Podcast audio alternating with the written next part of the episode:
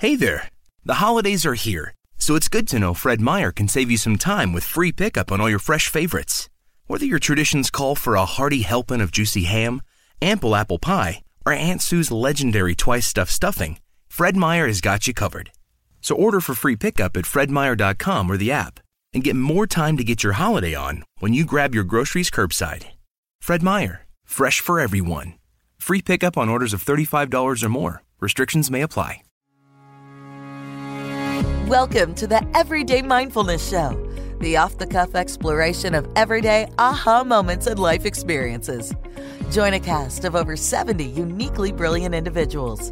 Each week, Mike Domitrz and an eclectic mix of cast members and special guests will engage in mindful and lively conversations about everything from meditation to spirituality to personal passions to successes and failures to relationships to the stuff that makes up the moments of our daily lives. Let's get started with your host, author, speaker, provocateur, and a bit of a goofball, Mike Domitrz. Are you a speaker or trainer who would love to take your speaking to a completely new level of excellence and impact? If so, join me at theahacenter.com. That's T H E A H A center.com. Hello and welcome to this week's discussion. This is Mike Domitrz, your host, and today we have a very, very special guest that is Dr. Andrea Brandt. We want to get right into this because this is talking about mindfulness with aging, and we've never discussed this before on the show, so I think it's a great combination. Really be able to dive into how it impacts us as we age, how we view it, how uh, on our daily lives, how we can try to utilize mindfulness both as a belief and a practice. So let's dive right in. I would love, uh, Dr. Brandt, for you to be able to uh, be able to share with our listeners exactly what you do. I always like to come from the person uh, more so than me reading an introduction. Well, I am a licensed psychotherapist for over 35 years now, so it's a long time. That's my main profession and job. But then I go around the country talking and to other therapists about mindful anger, the emotional path to freedom, which is a book that I wrote, and Eight Keys to Eliminating Passive Aggressiveness, which is another book I wrote, and I'm hoping to do the same with mindful aging it gets me out of the office. So, though being in the office with clients is my first love, I also like getting out of the office. All right, awesome. And you use the word you use the word old. Now, a lot of people don't use the word old, or there seems to be there can be a negative connotation around the word old. Uh, so let's dive right into that. Do you do you believe there is a negative connotation, or people should be able to be proud of saying I'm old? How do you view that word in a you know from a mindfulness place? I view it as very positive, and I think that too many times we've heard people say, Oh, I can't do that. I'm too old. And I don't come from a place where you are too old. The fact of the matter is, is society has given us lots of stereotypes of growing older as being in decline, as being irrelevant, as getting ready for the next world or these meaningless leisure activities. I see getting older as a wonderful thing. It's an opportunity of a lifetime to grow happier, more confident, more loving, and more engaged. At the same time, you're growing older. You're very relevant. You've got wisdom. You can pass it on. It's a wonderful time in your life. I love that. And I feel the same way. I don't think we should be thinking I'm too old for this. I think you can ask yourself, how can I do this at my age? Because there are things that there can be limitations, but there might be possibilities for that to happen there um, are lots of possibilities and and yes i'm talking about being realistic you know you might now feel like skydiving at the age of 80 but you know i'll tell you something there are people that took up running at the age of 80 and are 100 and they're still running oh yeah we have a it's ironic that you brought up skydiving because from my office, there's a skydiving place literally about a mile and a half away. And we have a clear view in the sky when they're coming down. People of all ages are doing that. You can see them there. Yeah. Uh, and Right. so somebody could be 80 and doing skydiving. How do you reclaim it? Like, give me some examples in everyday life and how you reclaim the word old. I'll give you an example that maybe we can try to play with a little bit. I'm yesterday at my trainer. So I use a trainer due to my travel around the world. I, I work with a trainer to keep me just physically in the right state of grace to be able to do the travel, have the energy I have. And I, I'm the youngest of my gender with the one trainer, not with the other, but I, but I am of the one. I'm, we're still significantly older than the trainers, than both the trainers. Uh, and so this age thing does come up, you know, as far as that goes. I take joy in what I can do. And, and maybe this is the wrong because is there maybe a negative connotation? I don't want to get into that. I sometimes say to myself, yeah, I just did that and I'm almost 50. You know, that type of thing. Like, and the trainer be like, yeah, there's 20 year olds who can't pull that off. Uh, so is is that a bad though? Because I'm going in, I'm almost 50 and I can still do that? Or is that is that reclaiming it in a positive way? That's reclaiming it in a positive way. And my friends think I'm crazy, but I'll tell you what I decided to do recently or last year.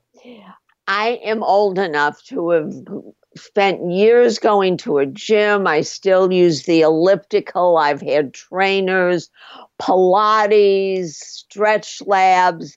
I've done it all and I've been bored to tears at this point with all of it.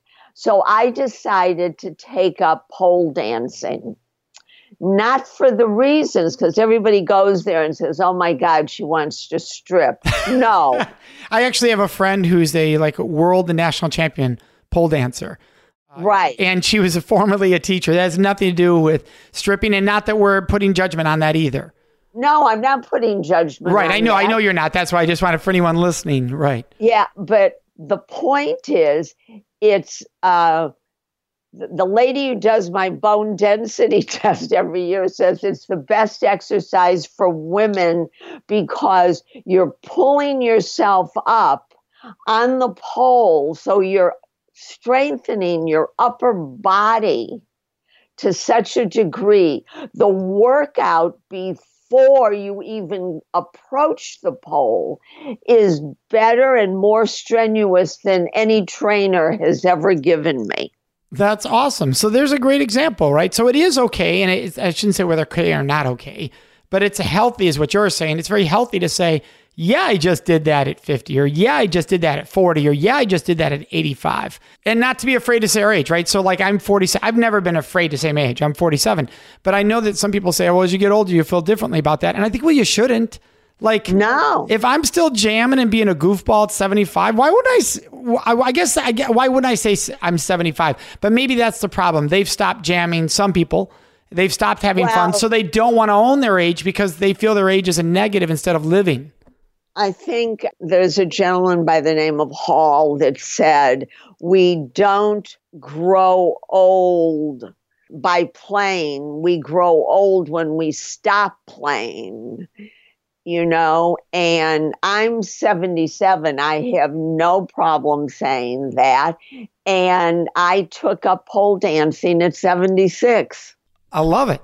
it it's awesome. And so our our society can have certain perspectives on the on aging. So Right. and, and we're sort of getting into those right now.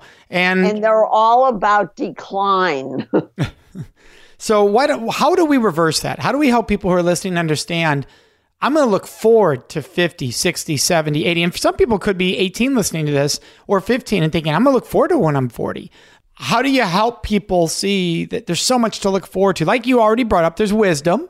So what are some other advantages? There's lots of wisdom. It gets, you know, we're living longer and we're healthier. So it's what I call the longevity bonus. The fact of the matter is is your life is full of opportunities. And I think people should live them with realistic positivity, which means seeing and accepting what is, both inside ourselves and in the world, and then shifting our focus to what we'd like our life to really be. We need to come up with a vision of what we'd like our life to be. This is our time. You know, maybe we've all had jobs and had to answer to bosses and brought up families and had a number of kids, and maybe we did both. But now, for many people, the kids are grown and they're off and they're married. And now, it, this time is for you what is it you want to create and what is it you want to do? And in order to do that, you need to know what it is that is your vision, that is your dream. And you need to get rid of that negative self talk. You know, we're all inclined to go to our negative bias. As I said a moment ago, oh, we can't do that. Of course you can, or perhaps you can.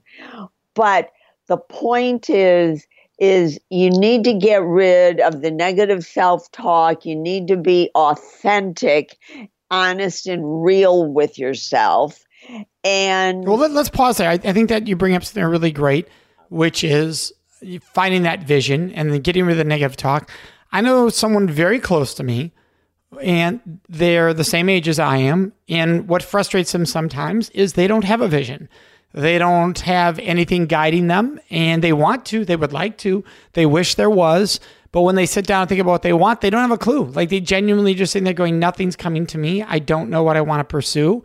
And it becomes frustrating for them, especially, I think, because of age. I, I think there's this insinuation out there that by, in middle age, you should know what you want in life. Or after middle age, you should know what you want in life. And there are people who don't know what they want. So I think that's an important discussion to have because I think people tend to have that conversation with 18 year olds, but not 48 year olds or 78 year olds. How do you help somebody find that vision in that stage of life, whether it be middle age or past middle age? How do you help them realize what that could be for them? Well, you know, in my book, I have this great exercise about bringing more joy into your life. And I have people do what I call a timeline of their life. So, what did you do that you enjoyed or had fun in your first decade, in your second decade, in your third decade, and all the way up? And I want to pause there if I can, because I know some people, and I love this discussion because I, I, can hear some people talking back right now in my ear if they were listening, uh, and knowing they will be listening when the show comes out. Of it was my children, my children, my children. Right. But did you ever take any time for yourself to have fun? Yeah, and I did and you- I know people that answer that. I literally know people who say, "No, not really." I'm like, "Well, did you vacation?" And they're like, yeah, but I was thinking about the kids even on vacation. Uh, I, I really haven't given myself, to, I'm maybe travel, but then you get this argument, right? Which I'm sure you've heard it too. I hear it all the time. You can only travel so much. I can't just travel. You only have so much money I can travel with. So yes, travel's the one thing, but I can't just travel 365. But you know, in order to have a happy, healthy life, you have to eat well, you have to exercise, be creative. So if you focus on the fact that your kids are gone, you don't have to worry about them. You don't even have say to that again. Say that again. You don't have to have to worry about. Yes, because you and I both know so many parents that their kids are forty and they're still every day waking up worrying about their kids. And I know some people out there going, "But you don't know what my kids are going through." We're all parents. We've all had fears. We've all had concerns, and most of us have had kids go through stuff that worried us. So it would be rare. It would be rare that a house did not have a child make a choice as an adult that could cause dist- high distress levels to a parent. That would be rare if that didn't happen. But in the end, uh, so I think a part of this is allowing freedom to occur, right? That's a big piece of this important aging is to free yourself of the things you think you're supposed to still be controlling yeah. that you should not be controlling anymore. Yeah, you need to get rid of the things that don't serve you any longer. I'm just going to pause this for one second because I want to let everyone listening know about one of our amazing sponsors. This week's program is brought to you by the Can I Kiss You program, an interactive how to skills based program for school systems, universities, and the U.S. military throughout the world, addressing consent, bystander intervention, respecting boundaries, how to talk about what you want and don't want, and supporting survivors of sexual assault. Now, for many of you listeners out there, know this is what I do for a living. I travel the world giving the Kiss You program and many other trainings throughout the world. So, yes, this is me uh, that you're bringing in to speak. If you're interested, contact our offices ask for Rita at the Date Safe Project. Our website's datesafeproject.org, or you can call Rita at 800 329 9390. That's this week's sponsor of this episode. I have an exercise in the book that helps you do that, you know, and you need to bring positive, happy things into your life. And the primary word here is experiment. You may not get what you love to do the first go around, but try something else. I mean, there are people who society thinks that all you want to do, especially men, is go out and play golf. Well, that's not necessarily true. There are men who go and take up sculpting, do all kinds of things that they didn't have time for, they always yearned to do, to have more of a creative side of themselves. Yeah, I love it. And or to find a new maybe a new career or start yes. a new business, right? You don't I think I, one of the problems of retirement is people think, "Oh, I can't work anymore." Well, what if you were doing something you loved? Yeah. Listen, you know, in 2008 when the whole country went into the toilet, a lot of people were laid off and had to become very entrepreneurial and come up with all kinds of things that had to make them money.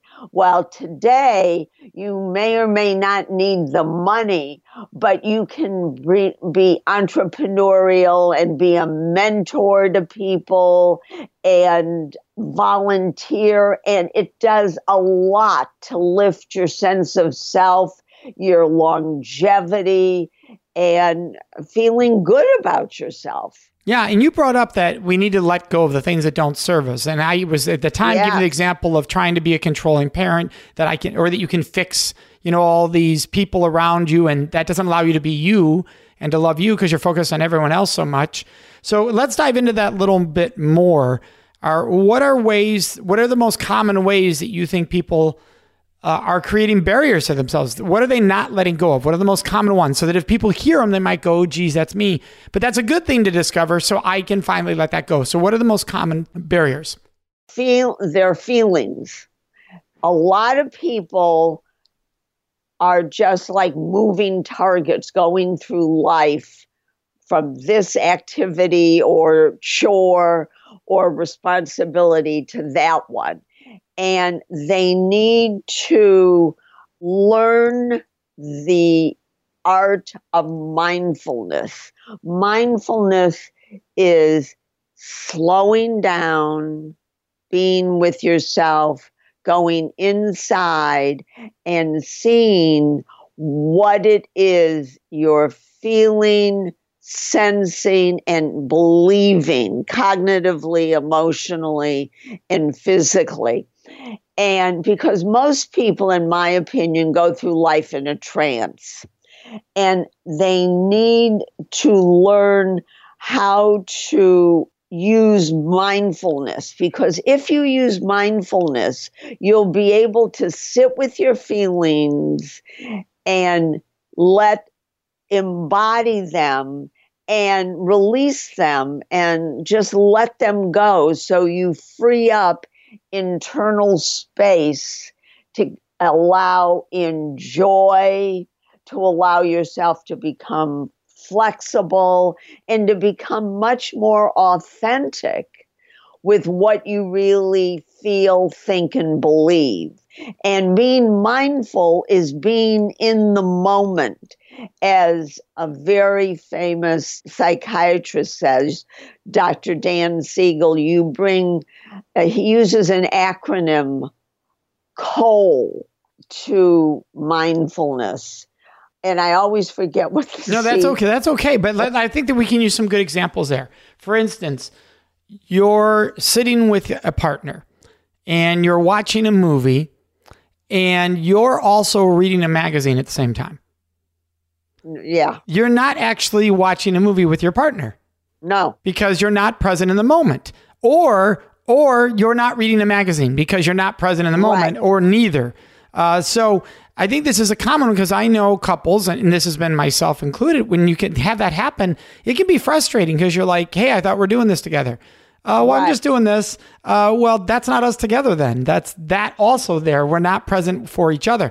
And I think it's something we can all fall into. Uh, I can fall into, oh, well, the movie has a slow part. I'll check my phone. Okay, well, then I'm not present. I'm leaving this atmosphere of the two of us having experience together to go to this other location mentally, everything. And so I think we all do it. I think it's a matter of looking in the mirror going, where am I not being present? right.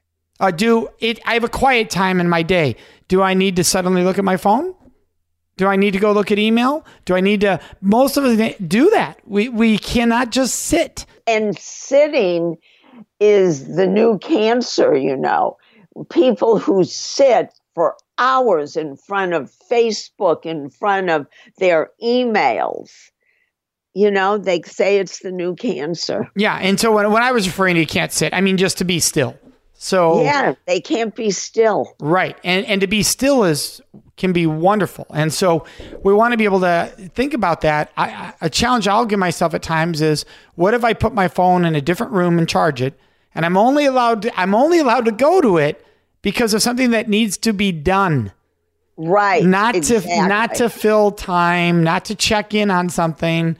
None of that. If I were to check my if I'm in my email, it's because I'm I'm doing a work task and I'm purposefully checking it and getting out. But these these are all challenges. And some people go, what does this have to do with aging? If you're doing this at 30, 40, 50, and 60, it's impacting your ability to, to have all this time to enjoy your age. Exactly. And enjoy your everyday, your everyday life. Because, you know, people go through life thinking it's going to go on forever. It isn't. One day everybody's going to die. However, what's important is how are you living right now? Yeah. And what I love about that is this is true for everyone, whether you're 13 or 93 or 103 or 43. And that's what I love about your work is that you're saying that age is a positive because you've had 43 more years to learn maybe what you don't want to do. Maybe you don't know what you do want to do, but you've had 43 years to figure out, I know what I don't want to do. I don't want to do this. And so Yes. those 43 years served you. Right. Now, you talk about facing your fears as people age. What are some strategies you give for people facing those fears? Well, mindfulness is a big one. Allow yourself to know that you know we all have a negative a negativity bias. And if you face your fears, you'll see that a lot of the stuff that comes into your mind is really from your ancestors and they're not really yours. So, can we have an example? What would be an example of that? you know, there are people who are, un- strange as this might sound, there are people that have difficulty having a good time. They feel like they should be responsible for something or someone. So they have a fear of really embracing life. They have a fear of accepting those opportunities because you know what if their good friend can't do it or is disabled sometimes my husband because of freak circumstances, walks with a cane. And there are things that I can do. We used to walk a lot together, and we don't anymore. And for a while, I was afraid to bring up, well, I'm going to go for a walk because I want to walk fast, you know, and I didn't want to hurt his feelings, but he was fine with it. It was all my craziness. The stories, the stories we create, the right? Stories, the stories we tell ourselves start when we're very young. Yeah, and I, I know people that as they become more free and they start exploring more, they keep it quiet.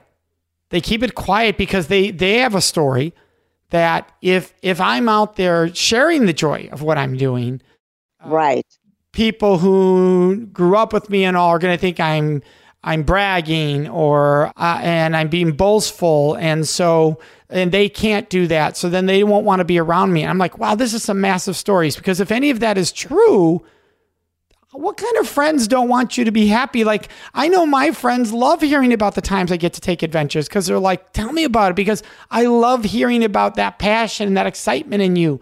I don't want to and and I have and I have done that myself. I've done oh maybe I maybe I do share a little too much about my travels or something. But then someone runs into me saying, "Did you stop posting about your travels because I love those pictures. I love this. I love that." And I go, "Yeah, why did I let the fear of negative stop me from the positive? It makes no sense whatsoever, but we're trained to do it." And that's what you're referring to. We're trained to do it.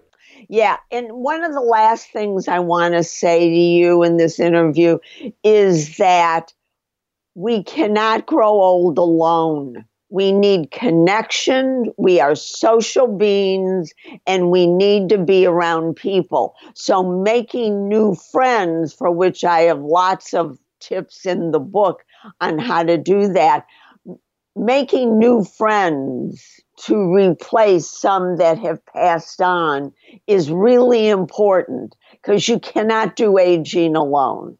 I, I love that. So, what are some a couple of tips from the book that will help people create new friendships as we age?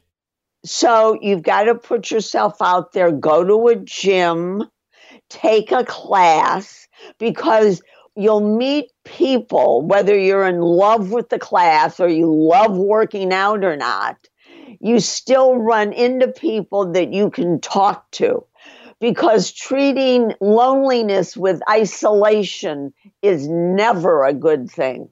I love that because I know even for me, all people come to me and go, Mike, if you have a workout equipment at home, why do you go? Why do you work with a trainer? Why do you go to gym? This is why, because I want to see human beings. When when I'm on the road, it, it's very lonely. Uh, if people don't realize that, they think, oh, you're in front of crowds of thousands yeah, performing, but I'm not getting my lunch and dinner aren't with family and friends during those times. When I'm home, I work from the home. So no one is here. There's no social. So to get out and to go to the gym is just to say hi to people and to be goofy with other human beings, not just goofy by myself. I can do that at home. Yeah, I think that's so important. And I think, like for you, you brought up, hey, I went on pole dance. I'm guessing you do a group class. Yes. So whatever embarrassments you're afraid of, you get to have with other people, which is that's such a bonding moment, right? To be in an embarrassing or what could be humiliating fail, but we're all having it together or we're laughing with each other. It makes it so much more comforting.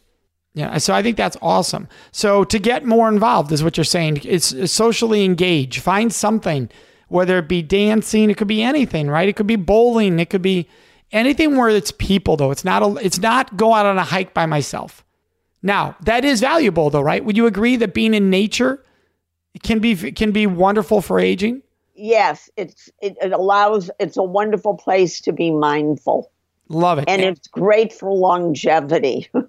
Yeah absolutely. You get that fresh air too which is always valuable. What what is now we've been referring to briefly your book but so everybody can look it up and find it the title of the book is mindful aging, embracing your life with purpose, fulfillment, and joy. Awesome. That and that for everyone listening, if you just find mindful aging, Dr. Andrea Brandt, that yeah, you'll find Amazon. it. Yeah, you'll find Amazon. it. That'll be nice and easy to do. So makes right. that easy for everyone. And for everyone listening, if you're running, as we always say, or if you're in your car, all these links will be in our show notes. We'll have links to be able to get hold of Dr. Andrea Brandt, how to find the book, All of that you will find in the show notes. Dr. Andrea Brandt, besides your own books, what's a favorite book of yours regarding aging or living your life to the fullest? Necessary Losses. That's the name of the book, a, Necessary Losses? Yeah, it's by Judith Viorst. It's an old book, but it's so brilliant and it talks about every stage of your life. Love it. Thank you so much for joining us today. Thank you for having me, Mike. Absolutely. And for everyone listening right now, we look forward to uh, you being able to enjoy every day, no matter what your age is, uh, between now and the next time we see you. Have a great week. Three quick reminders. One, please subscribe to the Everyday Mindfulness Show on iTunes. Already subscribed? Then encourage others to join us by inviting them to subscribe to the show. Two, while on iTunes, download all the latest episodes. Three, reviews help more people find out about the show. Would you please go into iTunes and write a review? Doing so helps spread the mission of the show. Thanks. We appreciate you being a part of our vibrant, oftentimes silly, and always vulnerable community. If you have an idea, a thought, Want to sponsor the show or just want to say hi? Send us an email at listen at everydaymindfulnessshow.com and check us out at everydaymindfulnessshow.com. Have a joyful, mindful week.